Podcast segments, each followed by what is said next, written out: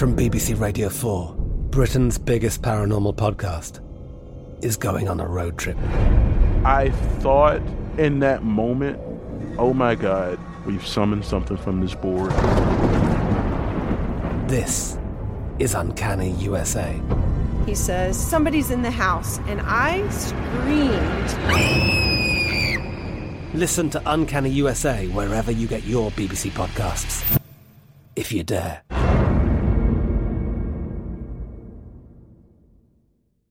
Whether you're a savvy spender maximizing your savings with cashback rewards, a thrifty rate watcher seeking the lowest interest, or a travel enthusiast looking for extraordinary perks, Kemba Financial Credit Union has a visa to complement your lifestyle and unique needs. Apply today at Kemba.org to unlock a limited time 2% cash back on purchases and pay 0% interest on balance transfers for an entire year with a new visa from Kemba. You deserve a card that works for you. Restrictions apply. Offer ends June 30th, 2024. This podcast is sponsored by Ramp. Are you the decision maker in your company? Consider this. For the first time in decades, there's a better option for a corporate card and spend management platform. Meet Ramp, the only corporate card and spend management system designed to help you spend less money so you can make more. Most corporate credit cards offer points as incentives, but those points amount to less than their worth in real cash value. Ramp's business cards offer you cash back, real money in your pocket. Plus, you control who spends what with each vendor. And Ramp software collects and verifies receipts automatically, which means you'll stop wasteful spending and close your books in hours instead of days. Businesses that use Ramp add up to 5% to their bottom line the first year. If you're a decision maker, adding Ramp could be one of the best decisions you've ever made. And now get $250 when you join Ramp for free. Just go to ramp.com slash easy. Ramp.com slash easy. R-A-M-P.com slash easy. Cards issued by Sutton Bank and Celtic Bank members FDIC terms and conditions apply. The best conversations I have with my colleagues are the ones that happen when no one is looking, when we're not 100% sure yet what to write. Hopefully, having conversations like this can help you figure out your own point of view. That's kind of our job as Washington Post opinions columnists. I'm Charles Lane, Deputy Opinion Editor. And I'm Amanda Ripley, a contributing columnist. We're going to bring you into these conversations on a new podcast called Impromptu. Follow Impromptu now, wherever you listen. I'm Jack Armstrong. He's Joe Getty. We're the Armstrong and Getty Show. We cover the stories the mainstream media ignores. Stories that are important to your life and important to the world. The election, of course. The many trials of Donald Trump. Couple of wars. Gender bending madness. Why are kids looking at so much social media? And we bring you the stories the mainstream media is on, but we do it without the left wing media spin. Listen to Armstrong and Getty on demand on America's number one podcast network, iHeart. Open your free iHeart app and search The Armstrong and Getty Show to start listening. I'm David Grasso, and you're listening to Follow the Profit.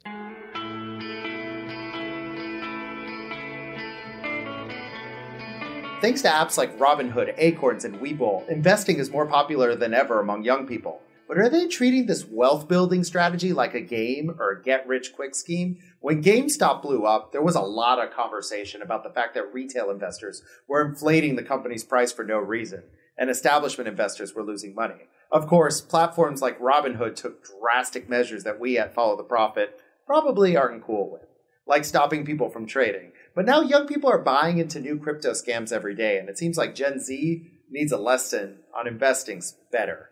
Our guest today is just the guy to teach that lesson. He's the CEO and co founder of Dandrew Partners and the author of the new book, Legacy Investing How the 0.001% Invest. His name is Salvatore Buscemi. What's up, Sal? How are you? David, that was over the top. Thank you. Finally, we get to talk. It's been a while. How are you doing? Oh, I'm fantastic. You know, I'm it's it's this world that we live in that like it seems like everyone's investing but no one knows what they're doing. So it seems No, like your book is pretty timely. It, everything, everybody's speculating today. That's really what it is. I mean, that's really what I think the, the, the pandemic is really wired into our DNA. I think that we're all somehow gamblers to d- some degree or not. And whether it's a sports gambler or you're now gambling on stocks or crypto, that seems to be the mainstream way of, of, of creating a living today for many people is to day trade and speculate. So, how do we know how to invest or how can we learn that? You know, it's interesting. I think people today, especially if you were to look at what I wrote about in my book, how the one thousandth of the top 1% invest, they look at things over a period of longevity. They want to know, they usually have impact plans, and you and I have friends in common, but they have impact plans that require them looking out 20, 40 years into the future. So they're not going to invest in anything short term at all. And a lot of the flashy, shiny objects that are coming out are mostly based for retail people to speculate on because we're a speculative consumer based society today.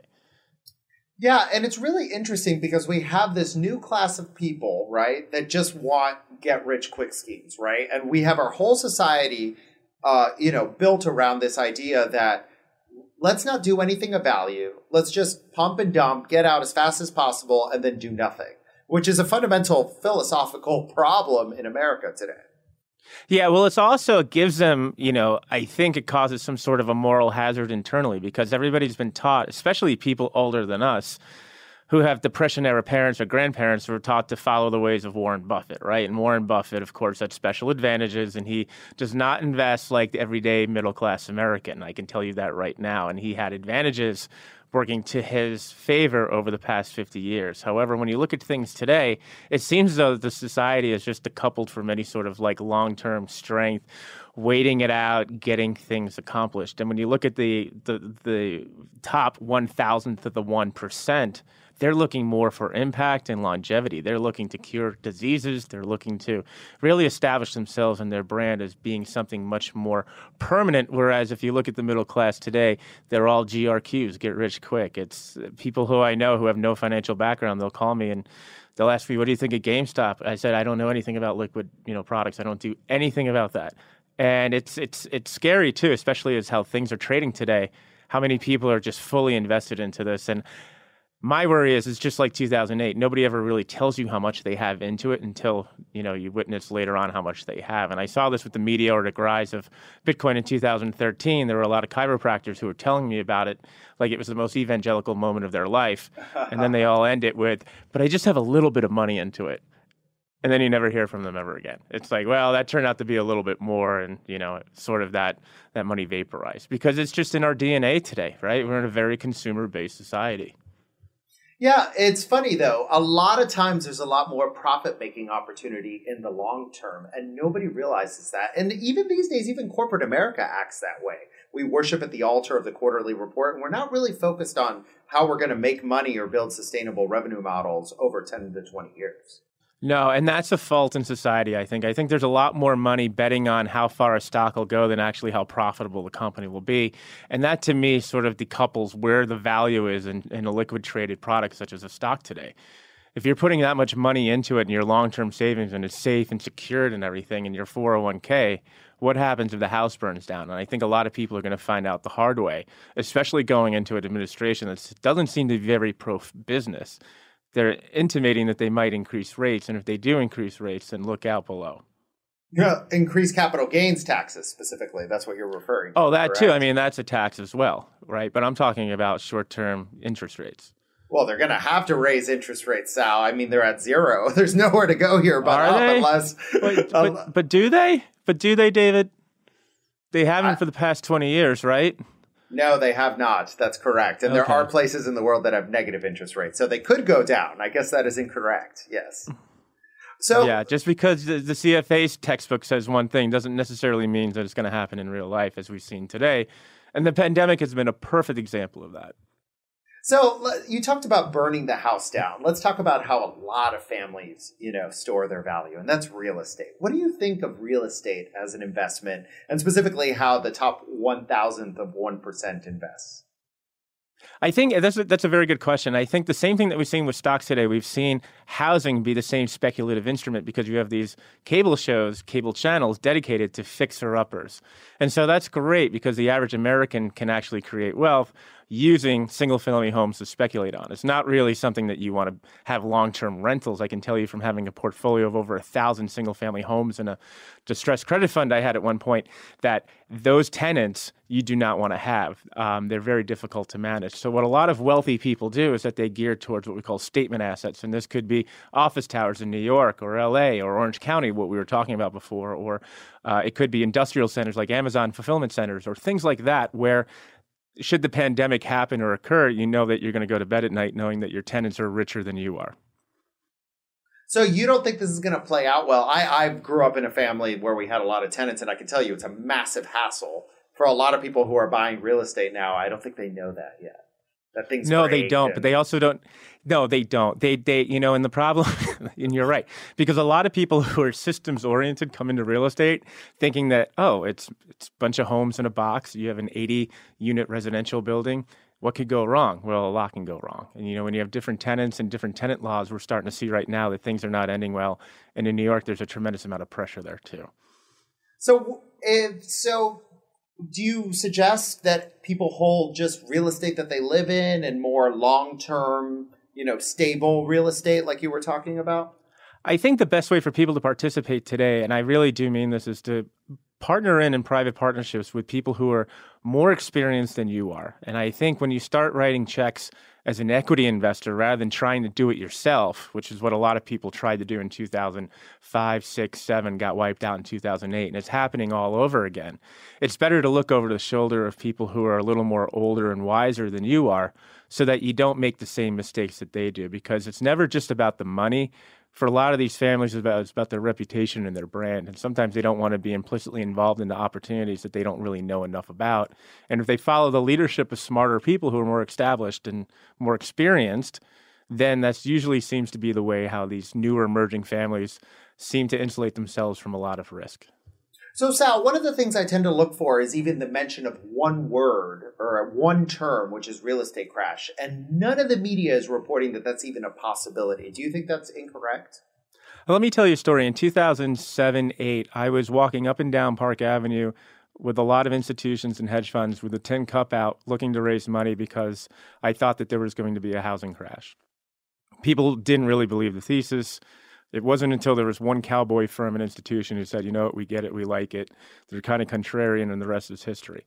I think you're going to see, if it happens, it's going to be a controlled implosion. And the only way that that could happen right now is that if there's any sort of contagion where interest rates go up. And if interest rates go up even 25 basis points, for example, that's going to have a real material effect on the stock market.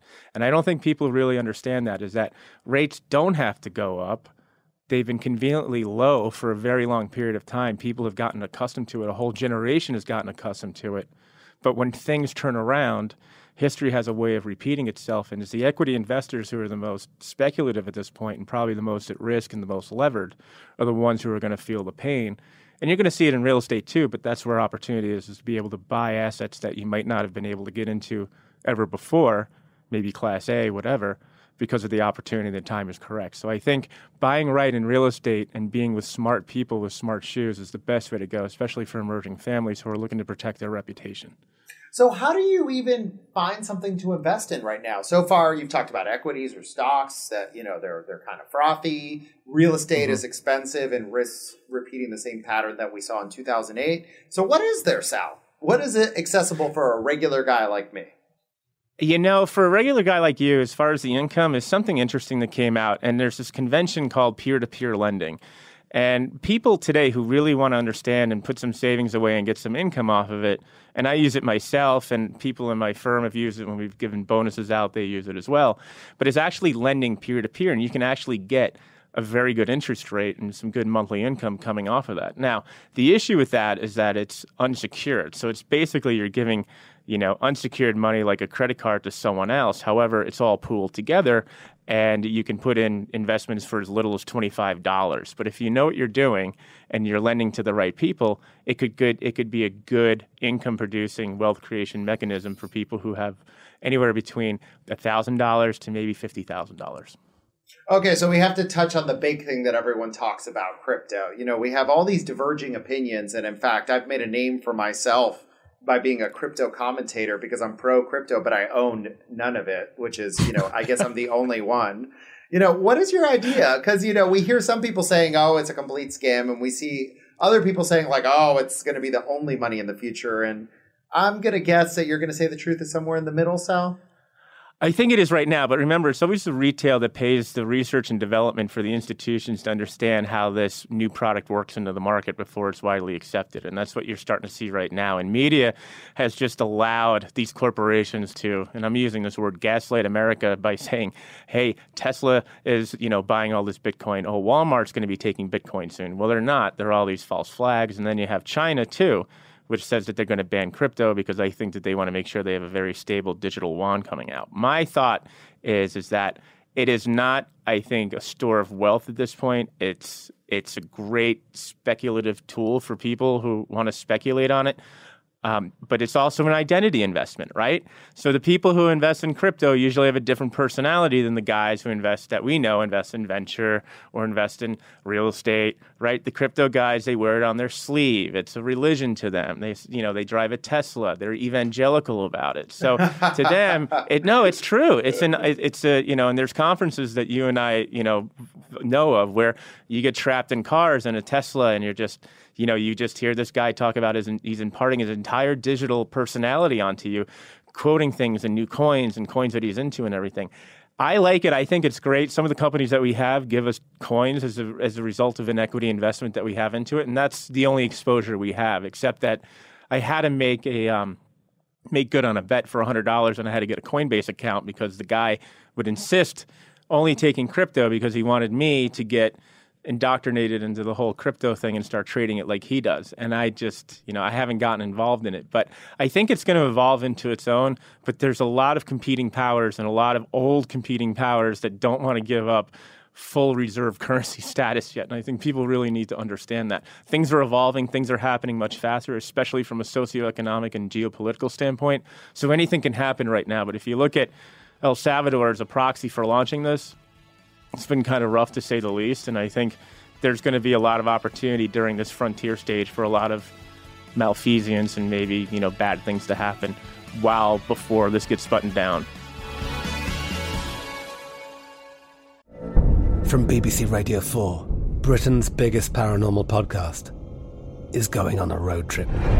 I thought in that moment, oh my God, we've summoned something from this board. This is Uncanny USA. He says, Somebody's in the house, and I screamed.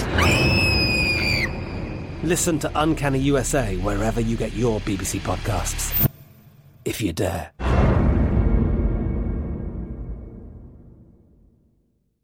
AI might be the most important new computer technology ever. It's storming every industry, and literally billions of dollars are being invested. So buckle up. The problem is that AI needs a lot of speed and processing power. So, how do you compete without costs spiraling out of control? It's time to upgrade to the next generation of the cloud Oracle Cloud Infrastructure, or OCI. OCI is a single platform for your infrastructure, database, application development, and AI needs.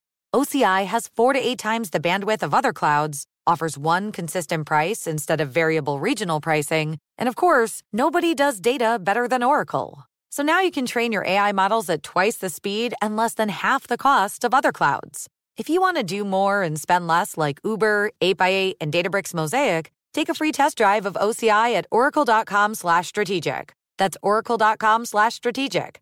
oracle.com slash strategic. Whether you're a savvy spender maximizing your savings with cashback rewards, a thrifty rate watcher seeking the lowest interest, or a travel enthusiast looking for extraordinary perks, Kemba Financial Credit Union has a visa to complement your lifestyle and unique needs. Apply today at Kemba.org to unlock a limited time 2% cash back on purchases and pay 0% interest on balance transfers for an entire year with a new visa from Kemba. You deserve a card that works for you. Restrictions apply. Offer ends June 30th, 2024. Hey, this is Christina Quinn. I'm the host of Try This, the Washington Post's new series of audio courses. The idea behind Try This is to become better functioning humans without having to comb the internet for countless hours. In our first course, we learned how to sleep better.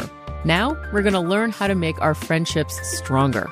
I'll offer expert tips that are doable, and I'll keep it short. So let's do this. Class is in session. Find Try This from the Washington Post wherever you listen. I'm Jack Armstrong. He's Joe Getty. We're the Armstrong and Getty Show. We cover the stories the mainstream media ignores. Stories that are important to your life and important to the world. The election, of course. The many trials of Donald Trump. Couple of wars. Gender bending madness. Why are kids looking at so much social media? And we bring you the stories the mainstream media is on, but we do it without the left wing media spin. Listen to Armstrong and Getty on demand on America's number one podcast network, iHeart. Open your free iHeart app and search The Armstrong and Getty Show to start listening.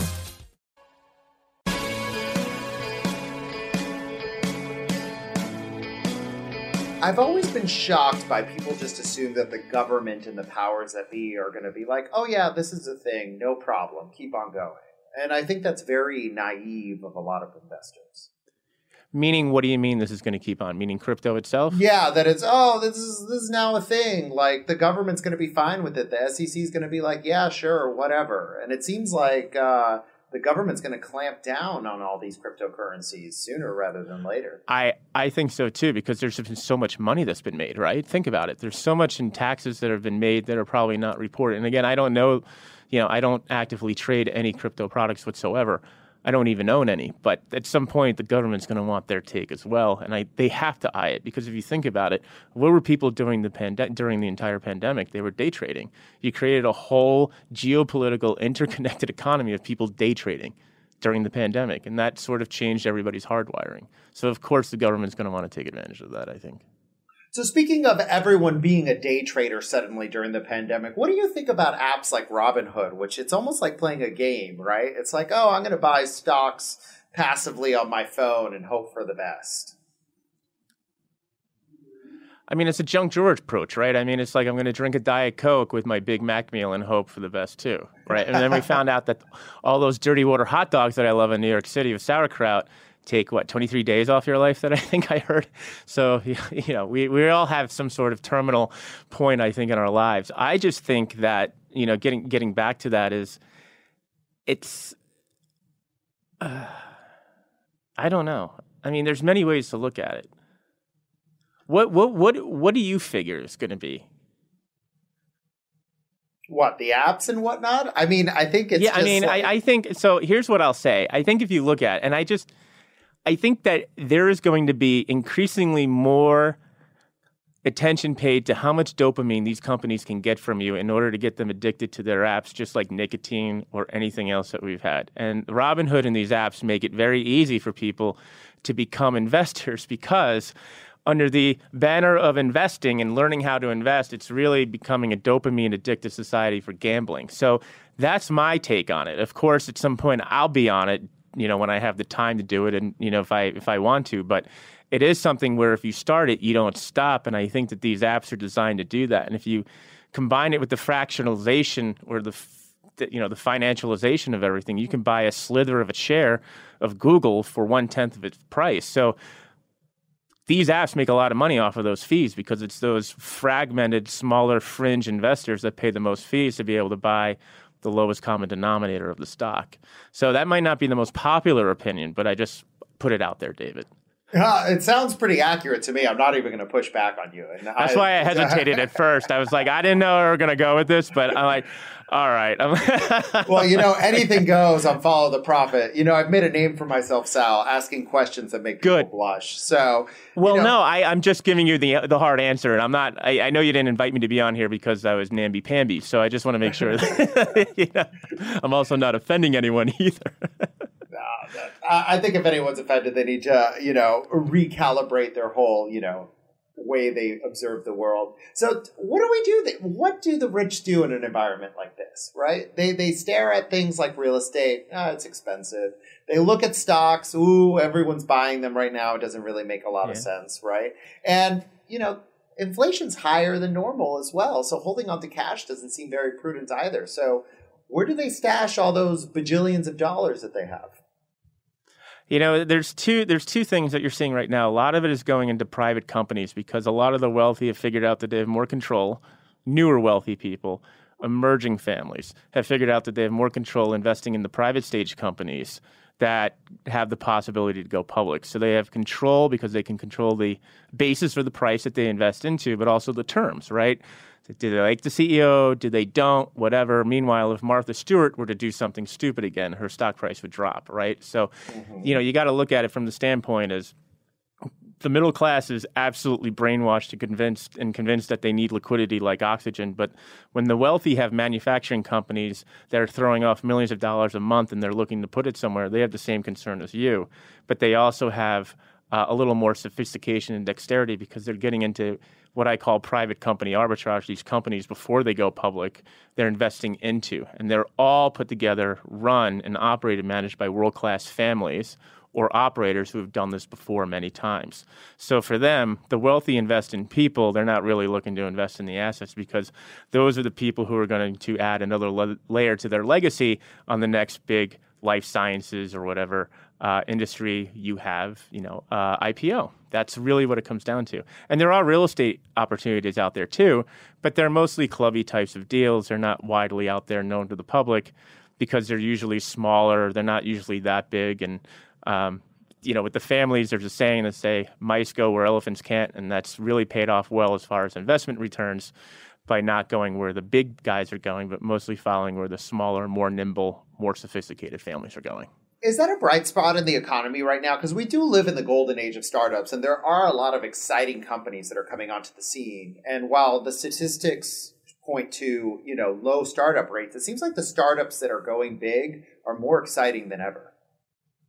They are, but remember, it's cost a fraction to start a company today than it did even 20 years ago when I got started. Today, it's almost, and I hate to say this, it's almost like there's no excuse for you not to start a side gig, right? I mean, how many people do you know who have friends who are always belly aching that they don't make enough money or whatever? And the people who control media, like you, are the ones who are really doing very well because of the fact that you're, you know, and I think that's where it goes. And I talk about this in my book, Investing Legacy, is that the lever for middle class to achieve wealth today is media. And you can, you know, use any example you want from someone who's giving stock advice who had left a, a, Wall Street investment bank to even someone on TikTok to even OnlyFans. This is where we're going today. And when you follow the trends of, you know, where that's going, that could be a good wealth creation mechanism for a lot of the middle class. But as it relates to the um, wealthy who have a lot of money and they're looking to put it away and they're looking to stockpile that into other things, they have impact statements that last a much longer period of time. So they're more interested into, you know, what we call getting into the private company, private company arbitrage. Maybe it's a life co- sciences company. Maybe it's a company that uh, will be acquired by another larger company in a larger industry by a multinational. These are the companies and assets that they're paying attention to because it gives them the opportunity to deploy money, but it also gives them the opportunity to really flex in front of their friends, sort of to speak, that they're a little more sophisticated than their others and yeah, you you know we have similar friends in common, so they like that, and they like to be known as being perceived more sophisticated, smart, because it just you know just like anyone else, they're addicted to dopamine too, but they have different ways of expressing it. So we're about to see one of the largest wealth transfers in history, specifically from baby boomers to people like us. What do you think the lessons learned by the very top that are applicable to you know every family who has some form of assets, small or big, even if it's just their primary residence? How can the next generation keep, you know, the dream alive? You know, I mentioned this in the book, and it's something that we've been working on for the past year. And you're starting to see, you know, during the 1990s, you saw a lot of investment banks go public, and you saw a lot of things become spread out thin.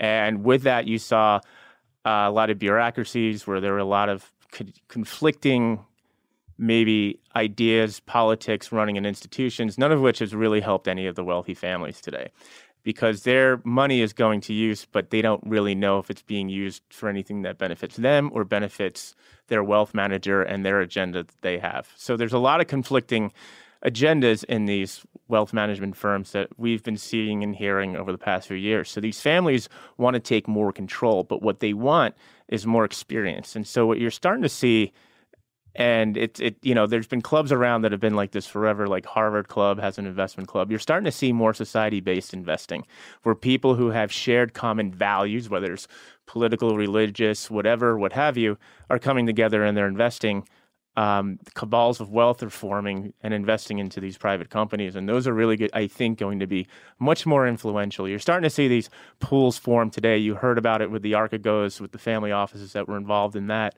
But you're starting to see more of uh, solidarity among some of the families as it relates to the societies and the relationships that they have. They only want to be with people who are like them. And I think that's where it's going today, is that a lot of people are looking towards leadership in the form of mentorship and experience based investing if you will so that they understand what they're doing maybe their parents didn't but at least you know they have a shot and if you look around in asia and other investment banks such as i can't remember who it was but some of them have actually started like small little day camps for people our age of wealthy people to come and spend a week in Singapore to learn, go to the Formula One, but learn, you know, wealth and everything. And really it's like a primer for private equity and, and venture and real estate, which is great. So the investment banks are doing it. They're already on top of it.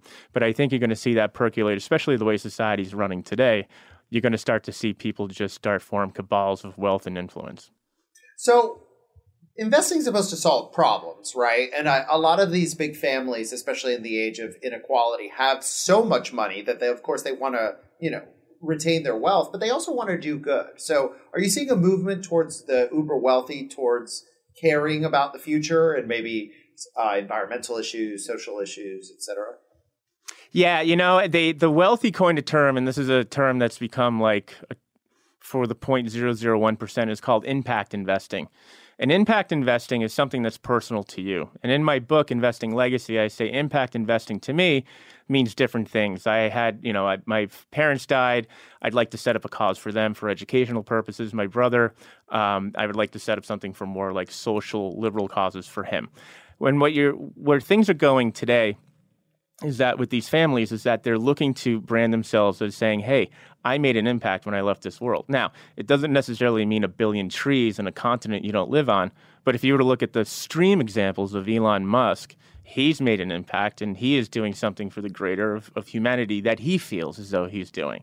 But for today, what a lot of these families are doing is that they do impact investing because they want to have some sort of a metric to understand what happens? What happens if I invest in this company? Well, in life sciences, it's the ultimate of impact, right? It's you get bragging rights for life because you have cured or have helped someone maybe in an oncological, you know, in a cancer situation that your family is going to be able to say for the rest of their lives that grandma and grandpa did something different and great and that's where they are today. And that's where you're starting to see where a lot of the investors go is what is the measurable impact to humanity? Another example of this would be Dolly Parton. Dolly Parton is a superhero today because she made an investment in an, during an time when the world came to a stop. And she that goes to her superhero legacy. Besides being a fantastic performer, she helped cure and save the world from a disease. Yeah, well, you're talking about when she uh, donated money to the Moderna vaccine research. Is that correct? Correct. Yes. Yes. Correct. Yes. Yes. Exactly. Whereas if you look at the middle class, you know, they'll run like a Susan Komen thing, but they don't really know where that money's going. They don't really care because it's more emotional to them. It's just, oh, you know, whatever it is, it's it's it's not something that's consequential. Whereas with these families, it's their raison d'etre. You know, it's their, their their reason for getting up in the morning and moving is what kind of an impact am I going to make uh, with the investments, with the capital and reputation that I have.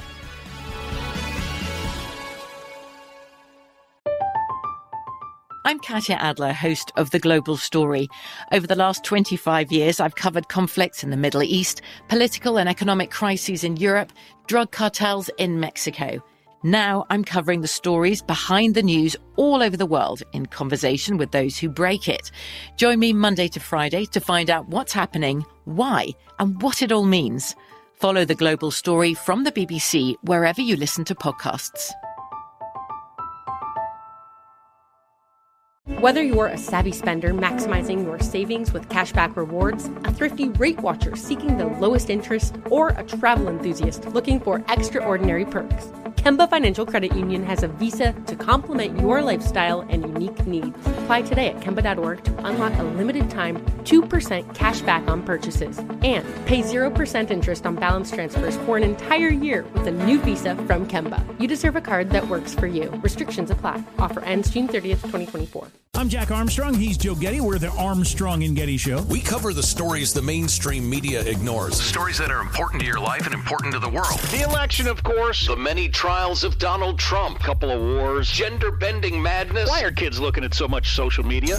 And we bring you the stories the mainstream media is on, but we do it without the left wing media spin. Listen to Armstrong and Getty on demand on America's number one podcast network, iHeart. Open your free iHeart app and search The Armstrong and Getty Show to start listening.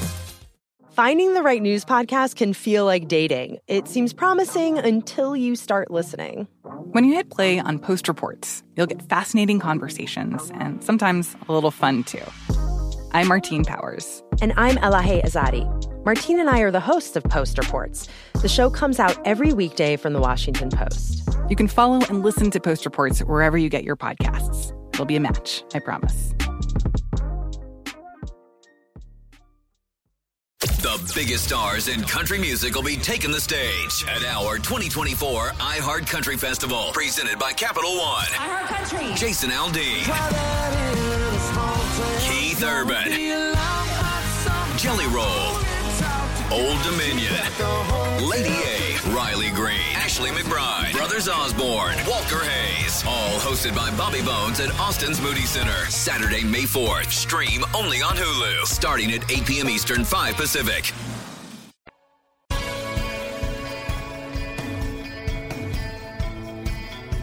So I want to talk about young people here for a second because we're in a weird situation, right? Those under 40 is specifically what I'm referring to. Young people, yes. Young people, youngish, I guess. I still like to think I'm young, right? Um, we're worth 10 times less than the average baby boomer, right? And that's called into question the whole idea whether market capitalism works for young people. So, you know, that's why you see all the movements and, you know, a lot of uh, alternatives to our current system, or at least reforms to it. I think everyone can agree that our system could be a lot better. Is there any way that, you know, big money people can help, you know, initiate some sort of change and I don't know, do something about the situation because I feel like the way we're going, it endangers the longevity of market capitalism. Yeah, I do too. But the corollary and attitude to that, David, is that this is the time in, in the history of the world where there's been more individual brands made and millionaires made than at ever time before in history. And all you need literally is an iPhone. Sure. So it doesn't make sense to me for someone to do that when people are do I mean, that's really, I think, what eh, the Democrat, Democrat you know, democratization the democratization of capitalism is today is through technology is the ability to sell things on ebay start a business do things like that. So i don't really understand the mindset around that because i've seen people I people I, I, can tell you stories of people who I know who make millions of dollars a month online, and they do it, and they're no smarter than you and I.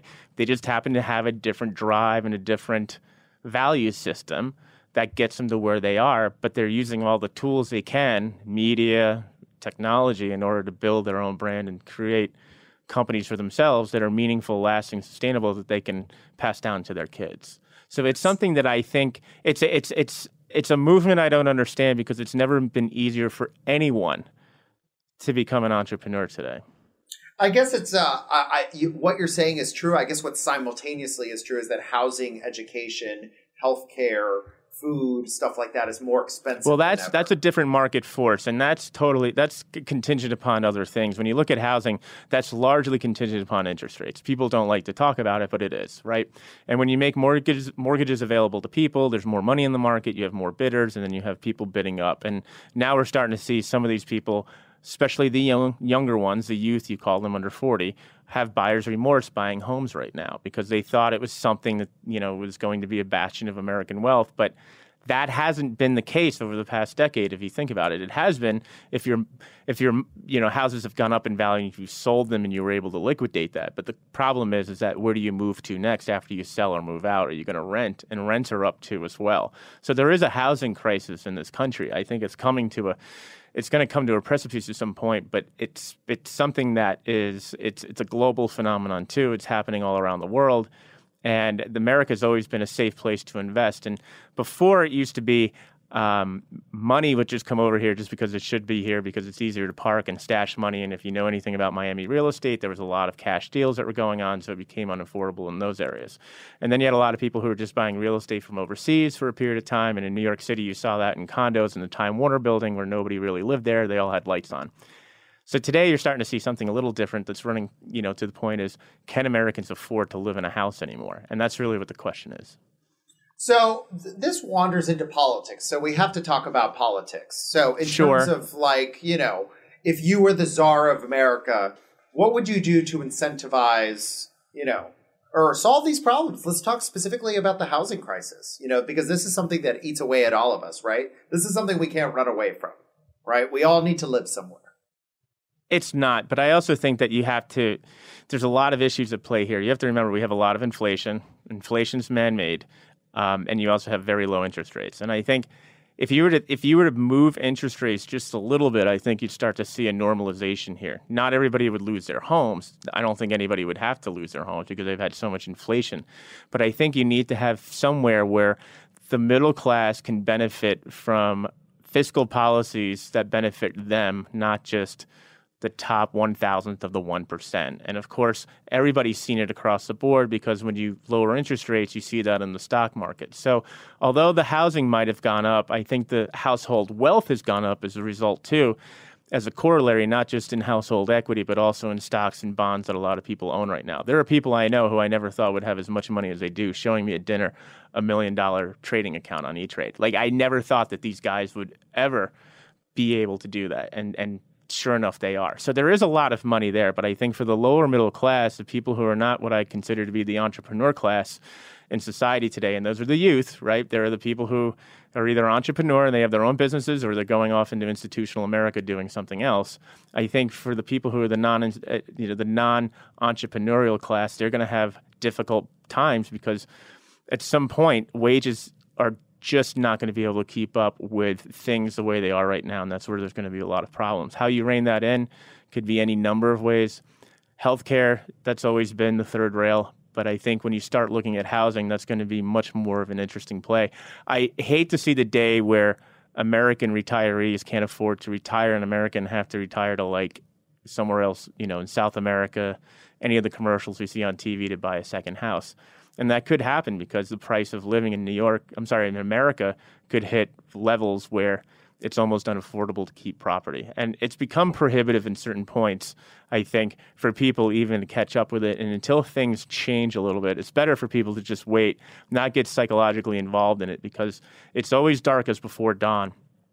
I don't know what's going to happen right now. And if you look at the $3 trillion that the uh, government's looking to push through and all sorts of other I call incendiary events fiscally, you don't know where it's going to be. And maybe being a renter is probably the best bet for most Americans today because it gives them the mobility to not be locked into a mortgage.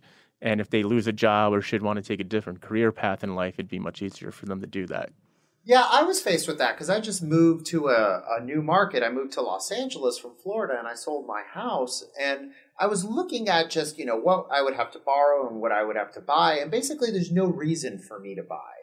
And that's antithetical to everything we push in our society because we think about permanence, we think about settling down, and it almost seems silly as someone who's from an immigrant family. I grew up in Miami, we're Cuban, you know, we're, we're all into this notion of property, but basically, what I'm looking at is throwing six figures down the drain and then paying more than I would have with rent, which signals to me that maybe the market is a bit too high right now. You're right. Yeah, I think you just sit back and rent. I just think you just sit back and rent because everything's cyclical at some point. So raising interest rates is touchy, though, right? Because I mean, we have gotten so used to, as you've mentioned in, in this interview several times, low interest rates. The government's addicted to debt. Our corporate sector is addicted to cheap money. And really, if we were to raise interest rates, as you say, inflation would temper and things would normalize. But there'd be a lot of pain from doing that. Yeah, it would. It's not going to be. It's not going to be easy. But what are the other? What are the other choices that we have right now? I guess you can say go to war. That's one way. I mean, we've done that before, right? I mean, there's other. I mean, it's not a popular opinion right now, but they w- w- that is what's needed, I think, at this point to put the world off of this debt binge. I'm not saying it's going to happen. I'm not saying practi- practicality or pragmatically it's going to happen. Technically, if it does happen, it's going to cause problems because a everybody's little just so bit of leveraged right now. Everything's so leveraged, and you even said just 25 basis points. That's nothing. We used to do that uh, regularly just to, you know, I mean, that was The in a- Greenspan days, yeah. in a pre-financial crisis world, things moving 25 basis points was not even big news. Yeah. But then again, you have homes today that have increased in value by 50, sometimes 100%. Yeah. So we're back to where we were before pre 2008 levels with the McMansions and the prices and things being overbought and people overpaying for things and you know sellers you know no concessions from sellers and buyers writing love letters to the sellers to buy homes. I mean, this is the buyer's market we're in. Right, I'm sorry, a seller's market that we're in right now. And that's going to be very difficult to change unless people get buyer's fatigue because they just are tapped out, they're too over leveraged. 6 months after buying a house, they figured out, you know what? We can't really afford to have the Christmas presents that we want. Maybe this wasn't such a good idea after all. Maybe it should be something where we should rent this out or maybe we should do something different. And I think you'll see that happen because I think a lot of people got into these homes thinking that it was going to be a lifetime um, investment, but you have to think about it. Our parents didn't refinance their homes as many times as our generation did, right? Um, especially your parents, if they were Cuban, they probably had no debt, and I'm just assuming that. Um, Yes. Most that's immigrants correct. don't have Yeah. any debt. Okay, so most immigrants don't have any debt. So you know, with them, to them, that was a real stable of wealth because for them that was wealth. But for the Americans, the homes, do they really own it or are they really renting it?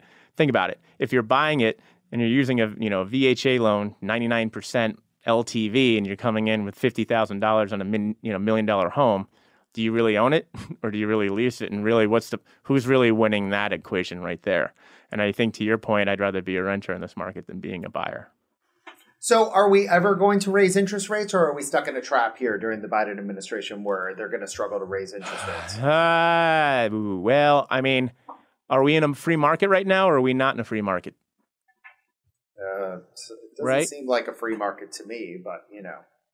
Okay. So I mean, it, it feels like, but it feels like at any given point, maybe the current administration could raise rates just because they feel like it. Correct? Like they've done anything else like they've done because they feel like it. Yeah, they could. Yeah, I mean, Okay. the, the the Fed is supposedly an independent institution. Not that it seems to act that way anymore, but no, it's not. I don't. It's not. I mean, but you and I both know it's not because that's what presidential candidates talk about for the past two election cycles: is the Fed and interest rates, and even Trump was the king of debt, the self-proclaimed king of debt, and he added four trillion or two hundred years worth of debt to this country in eighteen months. So oh, I I know. anything. I don't think. Okay, so I don't see, and I used to say this that I didn't see any, and I'm 46 years old, and I said this when I was like 39, you know, shooting my mouth off, raising capital, you know, trying to make a name for myself. And I said that there was no catalyst for rates to increase in my lifetime, and people looked at me like, like I said, you know, did he say jelly? You know, what? You know, like what did he say? And it was very awkward, but now people are starting to see it. But I think that the caveat to that now is that this current administration, you don't know what could happen. It's, it doesn't seem to be as stable as prior administrations, which means that anything can happen at any time, right? And you know, we really don't know what's going to happen with the Fed Reserve. We don't know what kind of pressures there are with that. We don't know what's going to happen with the three trillion dollar, you know, five trillion, whatever the number is today. These are numbers I never even thought that we would be thinking about even 20 years ago. And now we're way over the brink of that and that's going to have consequences. So yeah, there, there there is going to have there are going to be consequences. I just don't know when the levee breaks, but it's getting to the point now where it it, has to, rates to me have to go up in order to keep credibility for people to keep buying bonds. And if that means taking air out of the stock market and killing some middle American investors in their 401ks, they're going to th- think so be it, right? Because that's really what they need to do. They need to keep the economy going. America's always been a safe place. Where else is all that money going to go? We don't know yet. It's certainly not all going to crypto yet. So, leaving you here, so the top 0.1%, are they expecting interest rates to go up? Do they see that you st- we started this with the 0.001% have a long-term view on things. Yeah, they I think at this they they see it as being uh, you know, prepare for the worst but hope for the best. Hope for the best meaning interest rates do increase, but prepare for the worst meaning that they're not going to increase. And so what they're doing is they're getting into more like inflation type things like fine art, you know, like things like that. Sports teams are trading because that's a huge store of wealth. Think about it. The end, the uh, the NFL is a.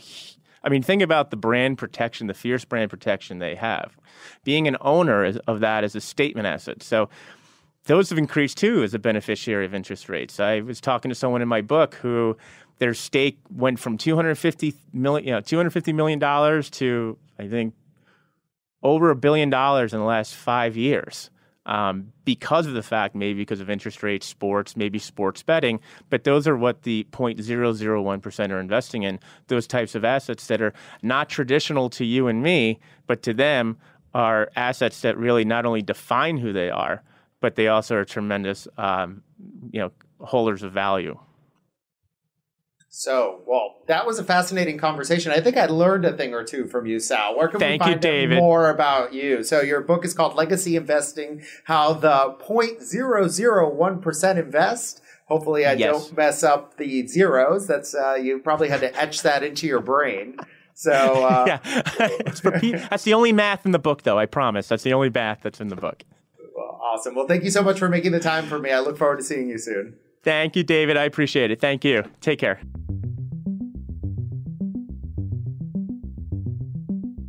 This was a really important conversation if you want to understand where the world is going and how you can really profit off of what's coming next, which, of course, no one knows what comes next, but having the information to read the tea leaves always helps. If you're interested in our guest more, he has a website. It's investinglegacy.com. Again, his name was Salvatore Buscemi, or Salvatore Buscemi in English. Uh, you know, Sal's someone I know, and he always gives me the inside scoop about everything that's going on in the world. I'd like to thank my team of producers, Rob, Scott, Cheyenne, and our executive producers, Newt Gingrich and Debbie Myers. I am, of course, your host, David Grosso. If you're enjoying the show, please give us five stars and leave us a review so that others can learn what the show is all about. Follow the Profit is a production of Gingrich 360 and iHeartRadio. For more podcasts from iHeartRadio, visit the iHeartRadio app, Apple Podcasts, or wherever you get your podcasts. Part of the Gingrich 360 network. From BBC Radio 4, Britain's biggest paranormal podcast is going on a road trip. I thought in that moment, oh my God, we've summoned something from this board. This is Uncanny USA. He says, Somebody's in the house. And I screamed. Listen to Uncanny USA wherever you get your BBC podcasts. If you dare.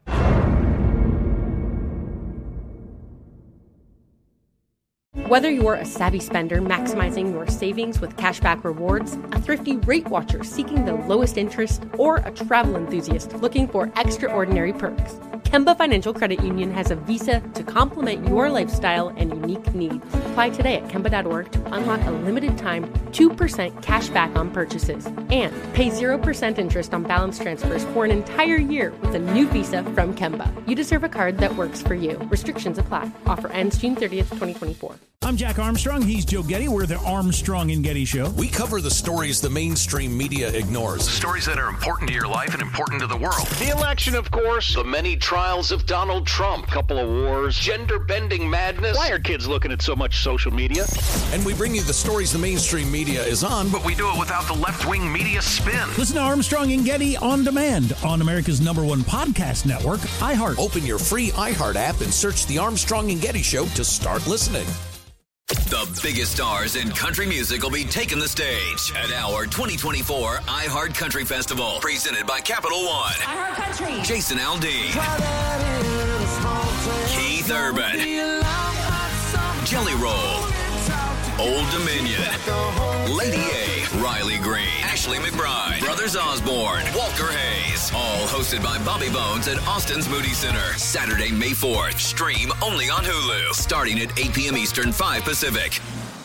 In the 90s, New York detective Louis Scarcella locked up the worst criminals. Putting bad guys away. There's no feeling like it. Then jailhouse lawyers took aim, led by Derek Hamilton. Scarcella took me to the precinct and lied. 20 men eventually walked free. Now, in the Burden podcast, after a decade of silence, Louis Scarcella finally tells his story, and so does Derek Hamilton. Listen to The Burden on the iHeartRadio app, Apple Podcasts, or wherever you get your podcasts.